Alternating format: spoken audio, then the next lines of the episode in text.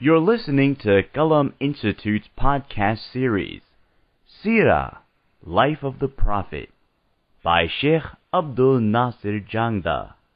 Visit us on the web at qalaminstitute.org or find us on Facebook at facebook.com slash Institute. So continuing with our series on the life of the Prophet sallallahu alaihi wasallam, Asiratun Nabawiyah, in the last couple of sessions, we talked about the boycott in the Shu'ab of Abi Talib, the three years of isolation and boycott, and the aftermath of that. I wanted to take a little bit of a, a step back um, to the uh, time when actually the boycott was uh, annulled, when it was canceled, because there were. I, I, talked a little bit about how the general sentiment in Mecca started to grow very negative towards this boycott, and how a whole group of people basically protested. Abu Talib kind of took that opportunity, and Abu Talib stood up and spoke, and then basically told them, "Go and check the uh, the scroll on which the boycott, the agreement was written." And they found that miracle that the Prophet ﷺ had informed them of. Um, but I had talked a little bit about, very vaguely, I had spoken about how a group of people from Mecca, the Meccans themselves, started to protest against this. And I wanted to kind of elaborate on that a little bit more because that's going to work into the theme of uh, the next few events that we're going to talk about here from the seerah, the life of the Prophet. ﷺ. So, in that situation where that protest occurred for ending the boycott, Ibn Ishaq rahimahullah ta'ala mentions that there were a few people who actually started to campaign even outside of that one gathering. It wasn't just that at that one moment a bunch of people stood up and said, Yeah, absolutely, this boycott is wrong, we need to end this now. No, there was actually a little bit of a movement. There was campaigning that was going on in Mecca among some very, very influential people. Amongst their names, it mentions that a few different people started to get together and started to recruit others to basically go out there, gather some support, and then basically state a case against this boycott and why this boycott needs to end. One of the first ones that's mentioned in this particular uh, situation is a man by the name of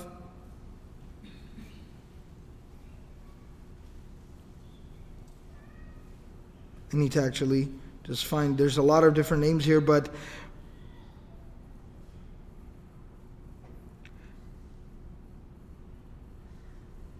So it, mentions a man by the name of Hisham. That this man named Hisham, he actually goes to a very famous leader of Makkah of Quraysh by the name of Zuhair. Um, and this was a very influential man, Zuhair bin Abi Umayyah bin al-Mughira. He, this man named Hisham goes to Zuhair and he says, Ya Zuhair, أقد رضيت أن تأكل الطعام وتلبس الثياب وتنكح النساء وأخوالك حيث قد علمت لا يباعون ولا يبتاع منهم ولا ينكحون ولا ينكح إليهم. He goes, Zuhair, you're a decent man. You're a good man. Are you telling me that you're okay with the fact that you continue to eat food and wear good clothes and interact with people and do business and enjoy family and everything else that life in Mecca brings you? When you know that your own uncles, and he calls them uncles because these were still the Banu Hashim, the Banu Abdul Muttalib, the Prophet ﷺ and his family members were from the Quraysh. They were family members.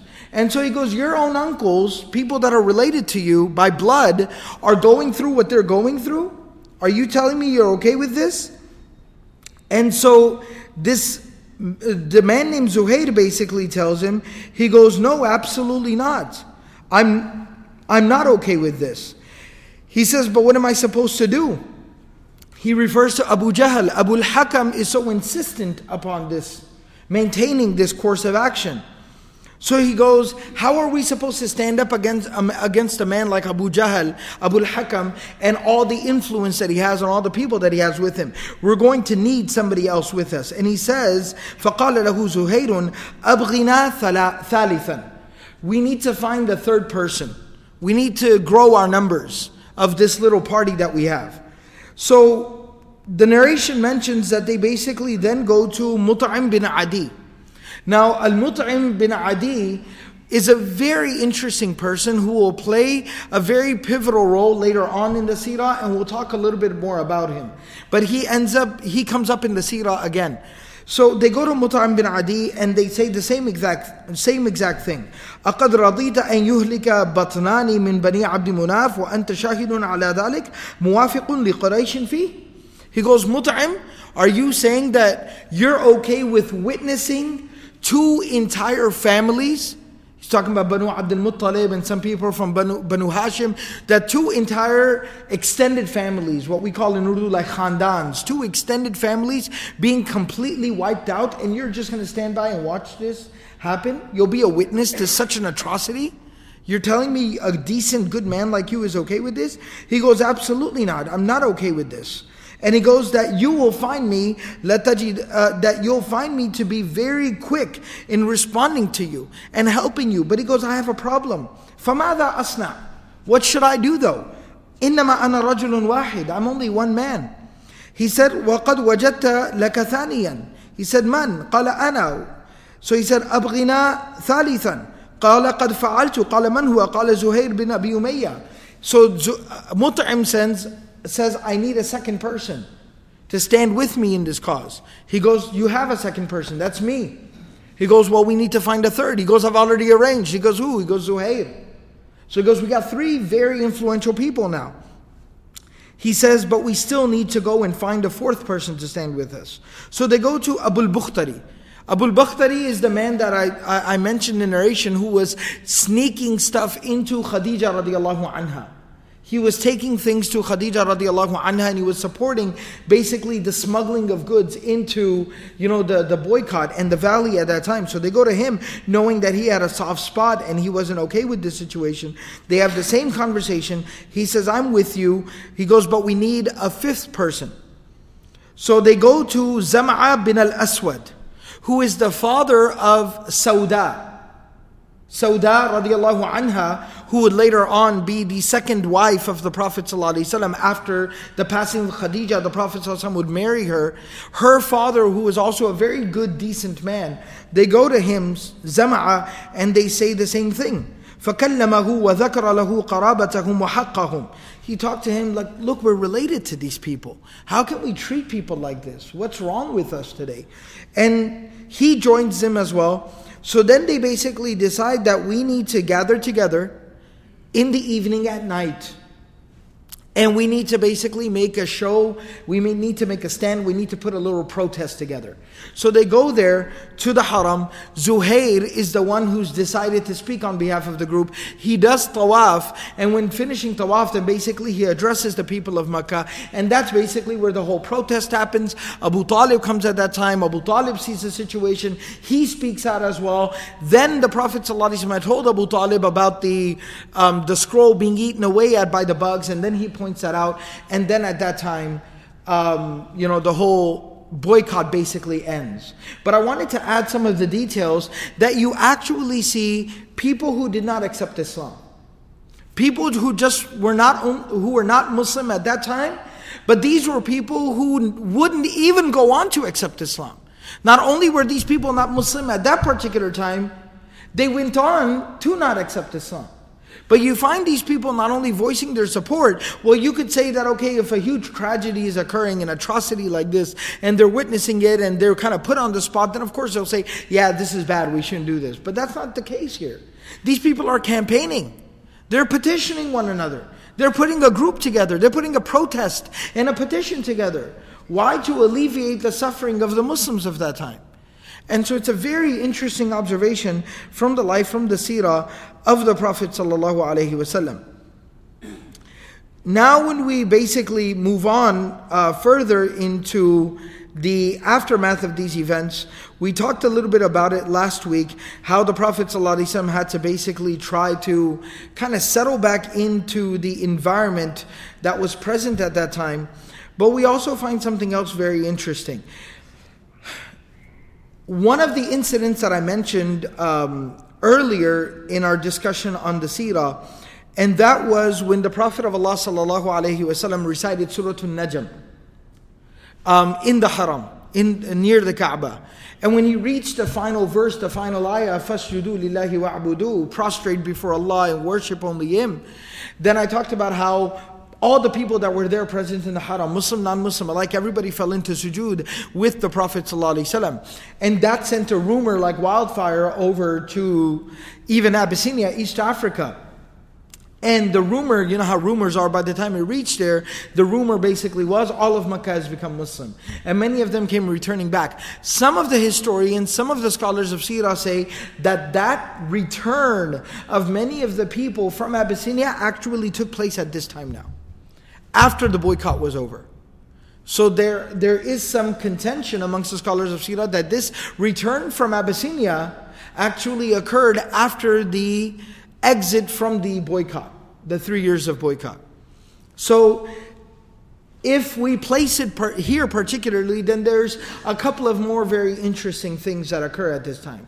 So, a good group of people, a decent number of them, actually returns back from Abyssinia, arrives back in Mecca only to find the situation, and I mentioned previously that they actually stopped a little bit outside of Mecca, and then they basically realized what the truth of the matter was, and many of them head straight back from there, some of them came back into Mecca.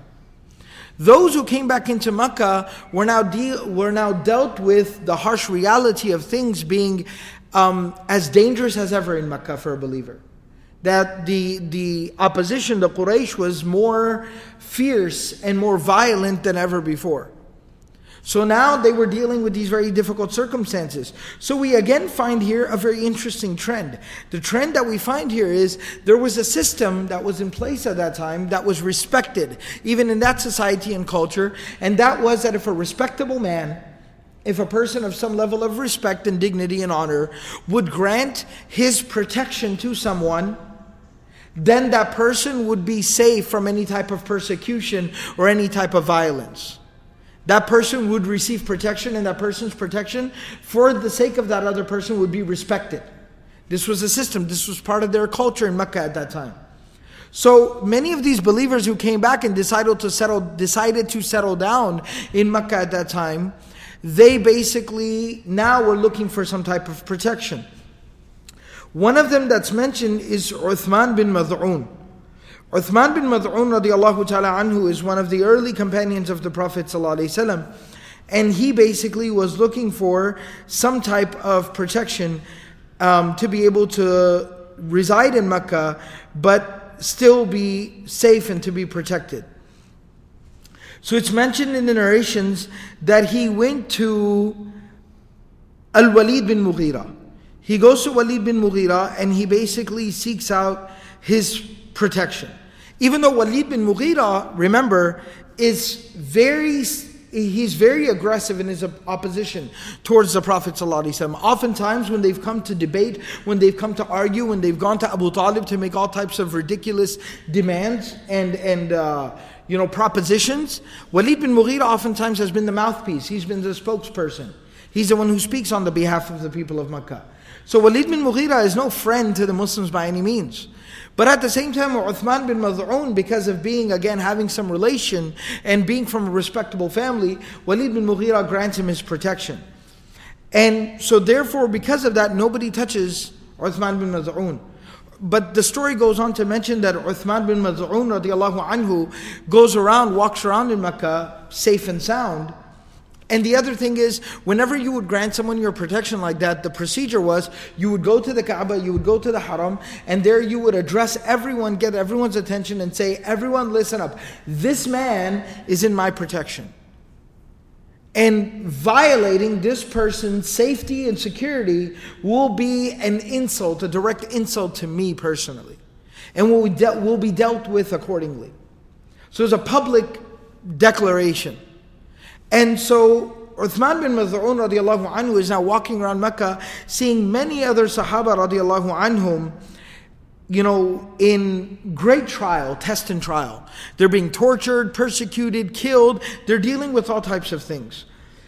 Uthman bin Mad'un radiallahu ta'ala anhu says to himself at that time, Wallahi inna ghuduwi wa rawahi aminan fi jiwari rajulin min ahli shirk. وأصحابي وأهل ديني يلقون من البلاء والأذى في الله ما لا يصيبني he says that I swear by God, my mornings and my evenings are safe and sound. In the protection of a man who's from the people of Shirk. While my companions and the people who follow my religion, who follow the same religion, my brothers and sisters in faith, they are dealing with, you know, great test and trial and are being persecuted and tortured that I am not afflicted with. And he says, لَنَقْصٌ كَثِيرٌ فِي نَفْسِي I find this to be a problem with me personally. That I can live, I can go by, I can feel great and awesome that I, hey, at least I'm good. At least I'm good. While everybody else suffers and that doesn't trouble me or bother me. So he goes to Walid bin Mughira and he says, Ya Aba Abd Shams, that was his nickname. He says, وَفَتْ ذِمَّتُكَ وَقَدْ رَدَتُ إِلَيَّ جِوَارَكَ he said, You have done what you promised, but now I return your protection back to you. I, am no longer in need of it. He says, Lima yabna akhi. He goes, Why? Because again, they're related. So he goes, Why, my cousin? Why would you do that? Or my nephew? He says, لَعَلَّهُ آذَاكَ أَحَدٌ مِّن قَوْمِهِ He goes, Did somebody mess with you? Did somebody mess with you? Even though I've told, I've declared that you're protected by me? He goes, Absolutely not. But I am, وَلَكِنِّي أَرْضَى بِجِوَارِ اللَّهِ عَزَّ وَجَلَّ ولا أريد أن أستجير بغيره. I am satisfied with the protection of Allah and I don't need anyone else's protection. So then Al Walid bin Mughira, because at the end of the day, remember, you know, he doesn't have anything emotionally or spiritually vested into the situation. He goes, Go to the masjid, the Baytullah, the Haram, the Kaaba, go there, and over there publicly return my protection back to me, just like I publicly extended it to you. That's how this works. So he goes there, Uthman bin Maz'un goes, walks into the haram, addresses everyone, and says that I return Walid's protection back to him because I don't need anyone else's protection other than Allah. At this point in time, Labid bin Rabi'a is sitting there. Labid was um, a poet, a great poet of that time. He's sitting there, and when he hears Uthman bin Mad'un take such a huge step, he says, Labid says, Ala kullu shay'in ma khalallahu batilu.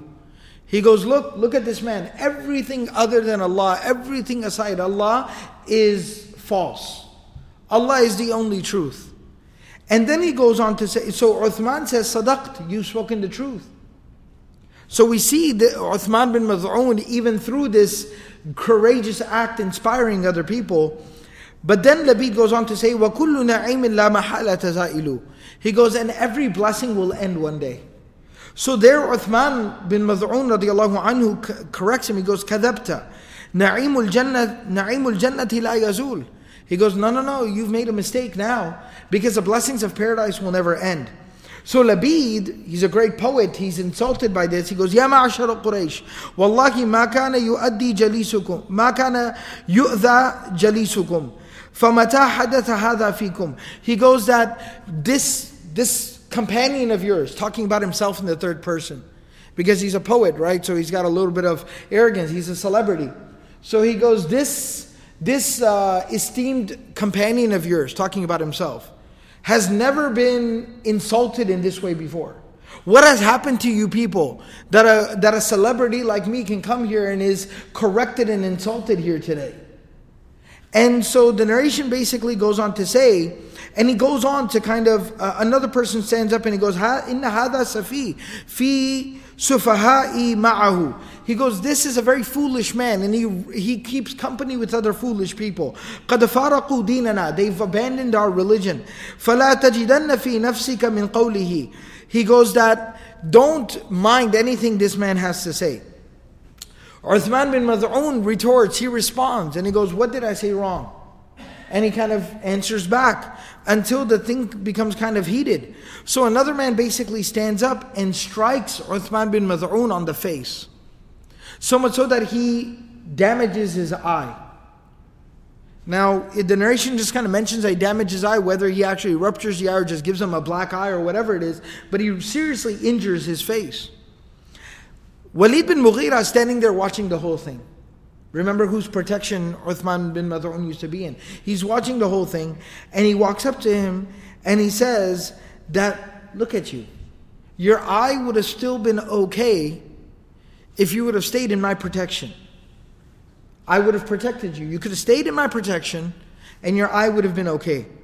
He says that Uthman responds to him and says, بل والله إن عيني الصحيحة لفقيرة إلى مثل ما أصاب أختها في الله. He goes, rather my other eye that is still alright needs to be injured in the same way my other eye was injured. If it's done for the sake of Allah, then it's completely worth it.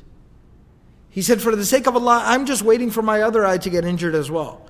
This is worth the sacrifice. And he said, وَإِنِّي لَفِي جِوَارِ مَنْ هُوَ أَعَزُّ مِنْكَ وَأَقْدَرُ he goes, Because now I am in the protection of someone who is more powerful than you, more capable than you, and more dominant than you will ever be. Ya Aba Abd Shams. Oh, uh, Walid bin Mughira, I am now in the protection of Allah, which is much more profound than you can ever imagine. And then Walid still persists. He goes, Halumma yabna akhi, in shi'ta ila jiwarik fa'ud. He goes, Listen still, oh nephew, if you still want my protection, I'll give it to you. He goes, No, I don't need your protection. So we see that this was a very difficult situation that many of them were dealing with. There's still another narration that Abu Salama, Abu Salama and Umm Salama, remember, they were amongst the early people who had migrated to Abyssinia. They also returned back and came back to Mecca. Abu Salama went to Abu Talib, the uncle of the Prophet ﷺ, and sought out, sought out his protection. Said, Abu Talib, can I have your protection? And he said, Absolutely, you are most definitely in my protection. And when somebody found out, when some of the people from Banu Makhzum, who were the people that Abu Salama belonged to, when they found out that Abu Talib had granted him his protection, they came to Abu Talib and they said, Ya Abu Talib, هذا منعت منا ابن أخيك محمدا فما لك ولصاحبنا تمنعه منا. He goes, look Abu Talib, you have protected and stopped us from laying a hand on your nephew Muhammad. That's understandable. He's your blood, he's your people. so you've protected him and haven't allowed him allowed us to lay a hand on him. We understand that. We can rationalize that. But what's the deal with you granting protection to somebody who belongs to our family, one of our people? Let us deal with him the way we need to deal with him. He abandoned our religion. He ran away from here. He's been a fugitive. Now he's come back. Let us deal with him. This ain't none of your business. This doesn't concern you. Let us take care of our, our own internal affairs. What have you done? So Abu Talib says to them, إِنَّهُ istajara bi wa huwa ibnu ukhti. He goes, listen, number one, he asked for my protection. I'm a man of honor. He asked for my protection, I granted it to him. Secondly, he says, look, we do have an extended relation. He is the son of my sister, which basically he's saying that it's a way of saying, Yabna akhi, Saying somebody is someone's nephew from the brother side, O son of my brother, is a way of saying you are very closely related to me. You are the son of my sister is another figurative expression saying somebody has a distant relation. He goes, No, he is distantly related to me. Number two, he asked for my protection and I granted it to him. Wa in ana lam amna ibna ukhti, lam abna ibna akhi he goes, and if I wasn't going to grant him my protection, then what's to say I would no longer protect my own nephew Muhammad? I'd no longer be a man of any type of honor. No dignity, no honor. So I, I'm sorry, I have to do what I have to do. Now, when Abu Talib is actually having to defend himself, and you have to understand how bizarre this situation is. Remember, keep in mind, things in Makkah are very heated. Things in Makkah are very bad. Abu Talib, yes, has just suffered through three years of isolation and boycott. But Abu Talib is still considered a leader in the, pe- in the eyes of the people of Makkah. In the eyes of Makkah, in the eyes of Arabia, he's still a great leader. And now you have these people here arguing with Abu Talib. And that's, that's very out of character for a lot of these people. Abu Lahab is sitting nearby. Now remember who Abu Lahab is. Abu Lahab's a great villain. We've talked a lot about him. Abu Lahab actually speaks up and he says, Ya ma'ashara Quraysh. He goes, Oh people of Quraysh, لَقَدْ أَكْثَرْتُمْ عَلَى هَذَا الشَّيْخ He goes, This elderly gentleman, this statesman, Abu Talib, y'all have caused enough trouble to him for today. You've exhausted him. That's enough. Basically, he's saying, That's enough. That's enough. Y'all have said it. All you needed to say. And he goes on to say, ما تزالون تتواثبون عليه في جواره من بين قومه.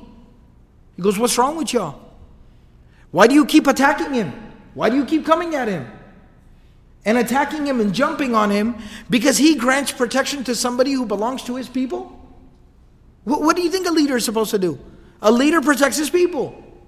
Somebody from his people has come to him for protection, he's granted him protection. And you people keep coming at him like this?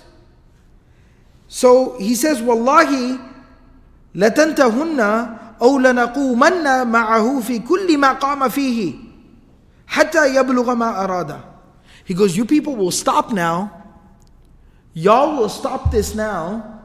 Or all of us.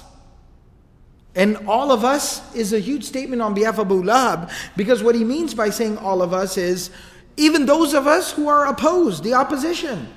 Hey, look, I ain't been with my brother Abu Talib and my nephew Muhammad since the very beginning of this thing. I don't like this.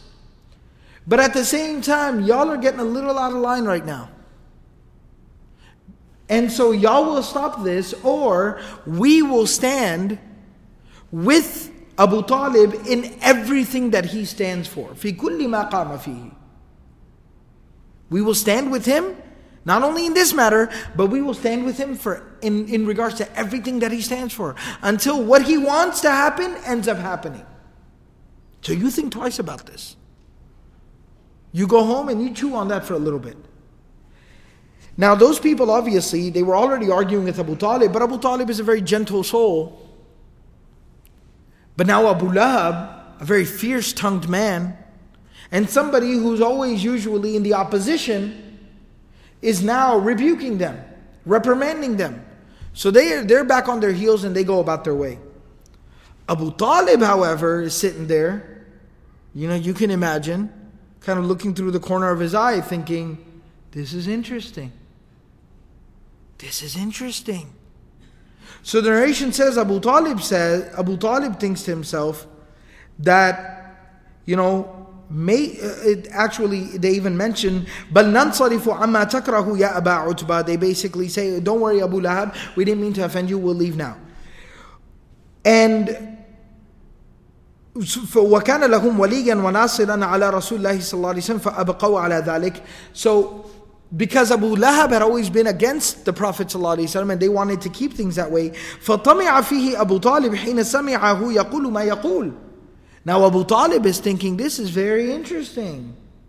Could Abu Lahab kind of be making his way over to this side after everything that's happened? وَرَجَاءَ أَن يَقُومَ مَعَهُ فِي شَأْنِ رَسُولِ اللَّهِ That even if he doesn't want to accept the religion of Muhammad, maybe he's now willing to stand up and defend Muhammad. Maybe. So the narration actually mentions that Abu Talib encourages Abu Lahab at this particular time to support the Prophet ﷺ in his cause and to protect him. And he recites some poetry to him. He goes, وَإِنَّ إِمْرَأً أَبُو عُتَيْبَةَ عَمُّهُ لَفِي رَوْضَةِ مَا إِن يُسَامُ الْمَظَالِمَ he goes on to basically recite some poetry to him where he basically is saying that, look, there is a man, oh Abu, Ut, uh, Abu Utbah, that you are his uncle. And he stands alone facing all these different types of oppression and, and opposition. That will now this be the time that you will come to the aid and to the help of your own family? But then, of course, Abu Lahab basically tells him, he goes, Whoa, take it easy there. I just didn't like them talking to you like that because they talked to you today like that, tomorrow they talk to me like that. So Abu Lahab goes about his way, but it's still a very interesting environment. That I, uh, what I want to illustrate more than anything else is that I want I, I want everyone to understand how in in negating the boycott, basically ending the boycott, you have non-Muslims, people who do not believe, did not end up believing, did not ever believe you have them petitioning and campaigning to end the boycott. You have non Muslims, people who did not end up ever believing, they didn't take their Shahada, didn't accept Islam, till the end of their life. You have them granting protection to believers because of what's going on in Makkah and willing to grant them protection. The last incident that I want to mention here that is also very interesting in this regard is at this point in time, after the boycott ended, so you have to kind of understand what's happened in Makkah so far. What's happened in Makkah is, you know, just kind of to kind of browse through, to kind of illustrate so you can appreciate how fatigued, how exhausted somebody would be. Again, this is the tragedy. The tragedy is that we sit here in an, you know, in a temperature controlled room on soft carpet talking about very casually the suffering of the Sahaba in Mecca. I realize this is still a blessing, and Alhamdulillah, at some level, we're engaging in the discussion on the seerah, but we have to be cognizant of that fact. That do are we truly appreciating their sacrifice? Abu Bakr radiallahu anhu accepted Islam on the very the second day of nubuwah of prophethood. Abu Bakr radiallahu anhu, look what he's been through. All the early days of hiding out in secret and reaching out to people and slowly growing the numbers while ever being, you know, very cautious and apprehensive. Then eventually, when the message goes public, Abu Bakr radiallahu anhu coming to the aid and the defense of the Prophet only to be beaten into a coma. And literally receiving, we talked about in the narration, receiving, you know, permanent scars and permanent damage even to his face. To then witnessing the brutal murder and killing and torture of innocent people all throughout Mecca. To then having to say farewell and goodbye to friends, brothers, sisters, family members, community members, brothers and sisters in faith, and see them leave and depart off to a faraway land. Then to only turn around and then to spend three years in isolation and boycott having to bury babies, watching mothers born, mourn the death of their infants. I mean, just imagine how, how much a person can take. The heartache that he's been through, what he's seen, what he's been through, what he's witnessed. And, and try to imagine if, you know, you, you know, how difficult it would be for someone. That you just don't wake up in the morning and just sort of brush off it. He's a human being. He's a very soft-hearted man. So finally, Abu Bakr radiallahu ta'ala anhu, with a very heavy heart, tears in his eyes, a heavy heart, he goes to the Prophet sallallahu alaihi wasallam and he asks the Prophet sallallahu alaihi wasallam for permission to also go and join the Sahaba in East Africa in Abyssinia. The Prophet ﷺ, again, obviously, with a heavy heart, gives him permission. Because he realizes nobody has stood firmer and stronger than Abu Bakr radiallahu anhu. But at the same time, he realizes what he's been through. So the Prophet ﷺ gives him permission. Go ahead, you can go. Abu Bakr radiallahu anhu packs up his stuff, leaves Makkah. The narration says that he's actually traveled a day or two outside of Mecca when he runs into a man by the name of Ibn ad-Daghina, Ibn ad-Daghina, whose name is, uh, who belonged to the tribe of Banu Kinana. His name is uh, a couple of different narrations. Some Al-Waqidi mentions his name as Al-Harith, and As-Suhaili mentions that his name was Malik. In either case, he was more popularly known as Abu Daghina or excuse me, Ibn Daghina. Ibn Daghina. And he belongs to Banu Kinana. Banu Kinana were hulafa. They were basically brothers through treaty and alliance with the Quraysh, with Banu Hashim. So that means that he was a leader of his people, and his people had a pact and an agreement with the Quraysh. So therefore, Ibn Daghina was a man with some influence in Makkah because they didn't want to violate that pact because these were Banu Kinana was a huge powerful tribe. And this was a source of alliance and strength for both of them both tribes. And so if, if Ibn Daghina is a leader of his people his word is, is very respected and accepted. He runs into Abu Bakr radiallahu anhu sees him with his stuff and he says where are you going? Ila ya Abu Bakr Where do you think you're going? He knew Abu Bakr, a, a, a very respectable man from Quraysh. He goes, Where are you going? He says, أخرجني قومي. He says, My people left no choice but for me to leave. My people forced me out. They made me leave, meaning the conditions, the situations. وَآذُونِي I've, I've received great harm from my own people. وَضَيِّقُوا عَلَيَّ And they've made life there very difficult for me. So I have no choice but to leave. So Ibn Daghina, hearing this, is shocked. He goes, Lima, how could how is this even possible? He go and then he goes on to say, For wallahi innaka لَتَزِينُ الْعَشِيرَةِ He goes, you are somebody who respects family. وَتُعِينُ عَلَى النَّوَائِبِ You help in all types of good causes. وَتَفْعَلُ الْمَعْرُوفِ وَتَكْسِبُ الْمَعْدُومِ He goes, you do good things for society. You earn for those people who can't earn for themselves. He says, "Irojafa innaka fi. He goes, Let's head back. You are in my protection now. Another narration even mentions, so I'll talk about that at that particular time. So he goes that you come with me. You're in my protection now.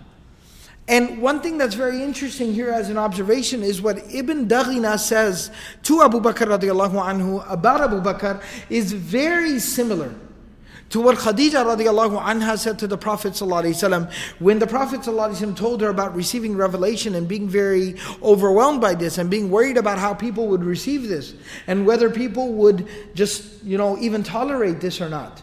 Khadija radiallahu anha had said the same thing to the Prophet that you are somebody who is so valuable to his society, his community, so beneficial to his people that how could Allah subhanahu wa ta'ala ever let you just go to waste like that? Similarly here, Ibn Daghina says to Abu Bakr radiallahu anhu, no, no, no, no, you're a very good person. We can't lose people like you. Come on, you're in my protection, let's go. So they come back to Makkah. Ibn Daghina enters into the haram, takes Abu Bakr radiallahu anhu, takes him by the hand, and takes him into the haram. And then actually addresses the people and he says to them, Inna Abu Bakr la yakhruju mithlahu wa la yukhraj. A man like Abu Bakr cannot be allowed to leave, let alone be ousted from where he lives. A man of the caliber and the character of Abu Bakr, a man who is such a source of benefit for his community, should never be allowed to leave. He's an asset to his community, let alone be ousted by his own people. Then he says to them, he reprimands the people of the leaders of Quraysh. He goes, أَتَخْرُجُونَ رَجُلًا يَكْسِبُ الْمَعْدُومِ Are you telling me that you guys are kicking out from your city, from your community, a man who will go and earn on behalf of people who don't have anything? وَيَصِلُ الرَّحِمِ He respects family. وَيَحْمِلُ الْكَلْ He carries and lifts those people who can't lift themselves. وَيَقْرِ الضَّيْفِ He honors and dignifies his guest. وَيُعِينُ عَلَى نَوَائِبِ الْحَقِّ and he helps in the cause and the aid of truth. So then he says to announces to the people of Makkah that from this day forth, he says, Ya ma'ashara Quraysh, inni qad ajartu ibn Abi Quhafa. I have granted my protection to the son of Abu Quhafa, Abu Bakr. فَلَا يَعْرِضْ لَهُ أَحَدٌ إِلَّا بِخَيْرٍ Nobody should approach Abu Bakr unless they have good intentions. Nobody's to approach Abu Bakr with any type of bad intentions. فَكُفُوا عَنْهُ فَكُفُوا عَنْهُ Everybody hands off when it comes to Abu Bakr. Nobody lay a, fi- lay a finger on Abu Bakr. Now, the narration goes on to say that Abu Bakr radiallahu anhu goes back home, settles back in. He's very relieved. He's very relieved. Because deep down inside, he didn't want to leave Makkah for no other reason than Muhammad Rasulullah is in Mecca. And we know from the life of Abu Bakr radiallahu anhu, nothing was dearer to him than the Prophet ﷺ. The Prophet ﷺ says, think about Rasulullah sallallahu alaihi wasallam saying about a man, I have paid everybody back, but I can never pay Abu Bakr back for what he did for me. Allah will have to pay him back on my behalf. Think about Muhammad Rasulullah saying that about a man. Think about the quality and the caliber. Think about the khair of a person about whom the Prophet ﷺ says that if I was not the Khalil of Allah, if I wasn't best friends with Allah, then I would have most definitely, without a doubt, لَتَّخَطُ أَبَا بَكْرٍ خَلِيلًا I would have taken Abu Bakr to be my very best friend. Think about that man, what that means. So Abu Bakr radiallahu anhu deep down inside wanted to be able to stay in Makkah and he's just kind of looking for an excuse. So now that Abu Bakr radiallahu anhu comes back and settles back in, he goes to his home and Abu Bakr radiallahu anhu was a very devout person. So we hear about the activism of Abu Bakr radiallahu anhu, the social services of Abu Bakr radiallahu anhu through the testimony of Ibn Daghina. But Abu Bakr radiallahu anhu is the ultimate role model because he balances his social and community activism and social services along with along with spirituality and prayer and worship and ibadah and dhikr and tilawah. So Abu Bakr radiallahu anhu had a daily ritual that not only just in the night, particularly during the night, but even throughout the day, he had times of the day, times of the night where he would pray. He would make salah and he would recite the Quran within his salah. And it said about Abu Bakr radiallahu anhu that kana rajulan araq or kana rajulan raqqan that or riqqan. He was a man who was very soft-hearted. He was a very, very soft-hearted man. And so when he would recite the Quran, when he would pray, he not only himself would cry, but he would recite the Quran in such a way, he would make dua in such a way in the night that it would make somebody else cry. Just witnessing it, just listening to it. And so, and Abu Bakr radiallahu anhu used to like to pray right outside of his home, kind of like on the porch. On the porch of his home, he used to like to pray out there just to be able to be outdoors and just experience the weather and just kind of enjoy his prayer. And it said that what ended up happening was men, and especially women and children, would kind of gather around whenever he would start to pray and would listen, and they would cry. The leaders of Quraysh started to see this, and they got very they were troubled by this. They were bothered by this, and he said, "This is a huge problem. What are we going to do about this?" He's gonna, he's gonna, you know, cause all, put all types of ideas. He's gonna have an effect on our women and children. So, but they know at the same time they can't really lay a finger on Abu Bakr radiallahu anhu anymore because of Ibn Daghina. So they go to Ibn Daghina and they say that, you know, did you give him your protection to be able to cause harm to us? Did you give him your protection to be able to cause harm to us? He says, What is he doing? You say, Oh, he prays and he worships and he does all this stuff and he, he's causing a huge problem for us. Our women and children are all, you know, and, and our, our weak minded are all gravitating towards him.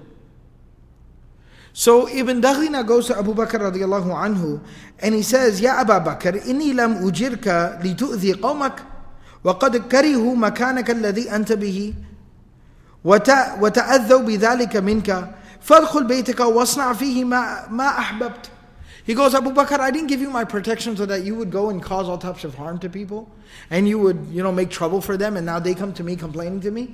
He goes, why don't you just go into your home and you can do whatever it is that you want to do inside of your home.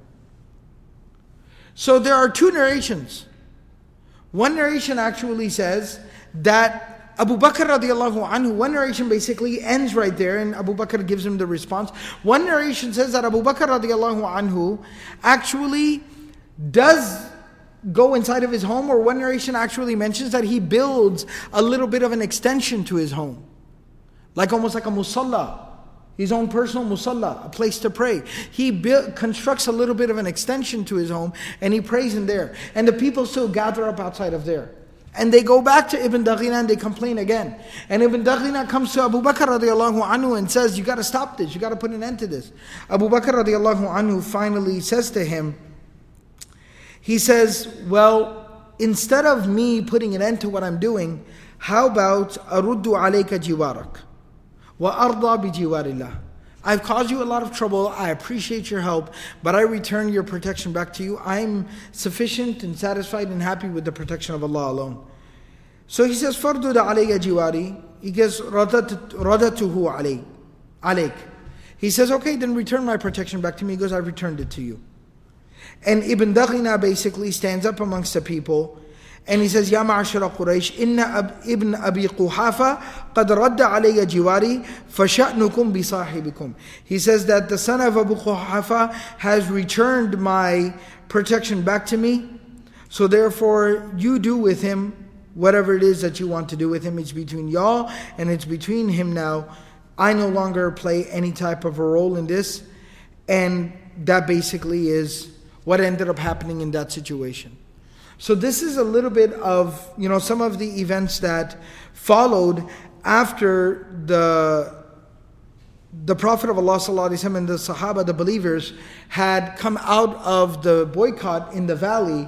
And these are some of the incidents that's happened at that time. But one of the key things that I wanted to illustrate is that the Muslims conducted themselves. They carried themselves. They remained, in spite of being oppressed, tortured, uh, embattled, you know, in spite of all of that, they continued to be such a source of good and khair and benefit that their benefit was undeniable in their own community to the extent that people who did not believe in Allah, did not accept Islam, did not like the Prophet's mission and message, still felt obligated to support these people and protect these people and help these people. And that really is a testament to the akhlaq and the character, the teachings of the Prophet ﷺ and also to how firmly the Sahaba held on to and how they practiced the character, the akhlaq of the Prophet ﷺ and how they implemented what the Prophet ﷺ taught them and they were a source of benefit to their own community and society one that didn't agree with them, one that didn't even like them, one that would that was violent and aggressive towards them. That at the end of the day they would still grant their support to them and they would stand against, you know, taking things too far against these people. And that really goes to show you something. That really tells you a lot. And it shows us that our akhlaq and our character, our manners, the way we conduct ourselves, and the, the, the good that we bring to our community and our society whether Muslim or non Muslim, is the biggest statement of what we believe in. And it is the biggest proof about the validity and the benefit and the khair about, of what we believe in and what we advocate and what we propagate. And it's very important to understand that. Um, uh, it's said about Abu Bakr radiallahu anhu that after he left you know, after he left the protection of Ibn Daghina, it said literally within the next couple of days, Abu Bakr radiallahu anhu leaves his home. He's going towards the Kaaba, towards the Haram. Uh, a young man, like a street, just like, like, like a thug from the streets in Mecca, walks up to Abu Bakr. And you have to understand who Abu Bakr radiallahu anhu is. Abu Bakr radiallahu anhu is a man who's 50 years old, a very respected man of his people. Used to be viewed as a leader of his people. This street thug from Mecca walks up to Abu Bakr radiallahu anhu, picks up a lot of dirt, picks up a bunch of dirt, and throws it on the head of Abu Bakr to insult him. Abu Bakr radiallahu anhu walks by with, you know, he's got all this dust and this dirt on him. This man this boy walks up and this young man throws all this dirt on Abu Bakr radiallahu anhu's face and head. And he keeps on walking. He doesn't say anything to this young man. Walid bin Mughira and As bin Wa'il are sitting there watching this. Abu Bakr radiallahu anhu turns to them and he goes, أَلَا تَرَى مَا يَصْنَعُ هَذَا السَّفِي أَلَا تَرَى مَا يَصْنَعُ هَذَا السَّفِي He goes, do you see what this foolish young man does? How he disrespects his elders? And they respond back by saying, Anta fa'alta dhalika binafsika ya Abu Bakr. They said, No, no, no, this young man didn't do anything to you. You've done this to yourself, Abu Bakr. You've put yourself in this situation. You've done this to yourself. Abu Bakr radiallahu anhu says to himself, he just kind of says at that time, he says, Ay Rabbi, ma ahlamaka, ay Rabbi ma ahlamaka, ay Rabbi ma ahlamak. He says, My Lord, how patient and forbearing are you with your slaves? My Lord, how patient and forbearing are you? My Lord, how patient and forbearing are you? Meaning that these people disrespect me.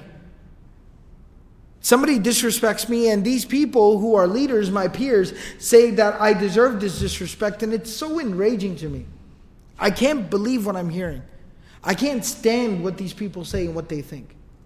But my Lord, my Master, you're the one who created these people. You sustain these people. You provide for these people. And they disrespect you. They refuse to believe in you. How patient and forbearing you must be, Ya Rab. I marvel at that. And I remind myself by means of that to just, you know, ignore these people, be patient with these people, and let you deal with these people. So we find that two things. Number one, like I mentioned previously, we learn from the Prophet and the Sahaba that their character and their benefit to their people was so undeniable that even those who disagreed with them could not deny the fact that these people were, were of benefit to their communities. Number two, we see that through the most difficult of situations and circumstances, the way that the Sahaba, a great man like Abu Bakr radiallahu the way that he stayed patient and stuck to his values was by turning to Allah subhanahu wa ta'ala, by reflecting on the greatness of Allah, by reflecting on how merciful and patient Allah is with His slaves. And by reminding himself of that, he's able to himself find some patience, find some, find some patience, some comfort and solace in that fact. We should all take this into account and reflect on this as well. Let's try to be a source of benefit to our communities. That's the greatest form of our dawah. And number two, when we are still faced, when we are still dealt with, you know, negative negativity and um, aggression and opposition and hostility, then in those situations, again, we don't resort. We don't abandon our values. We don't lower ourselves to, that, to those people's level. We don't resort ourselves to those types of ta- tactics. Rather, what we do in that situation is that we turn to Allah. We find patience, comfort, solace, tranquility with Allah subhanahu wa ta'ala. And reflect on the greatness of Allah. If I feel disrespected, imagine Allah who created these people who say such vile things about Allah, who disrespect Allah, who disbelieve in Allah, refuse to believe in Allah, and He still feeds them. He still feeds them, He still protects them, He still takes care of them. Think about how patient Allah subhanahu wa ta'ala is. And try to find some, find some patience, some comfort, some forbearance, and some solace in that regard. May Allah subhanahu wa ta'ala give us all the ability to practice everything that's been said and heard. Subhanallah wa bihamdihi. Subhanakallahum bihamdik. Nashhadu wa la ilaha illa anta. Nastaghfiruka wa natubu ilayk.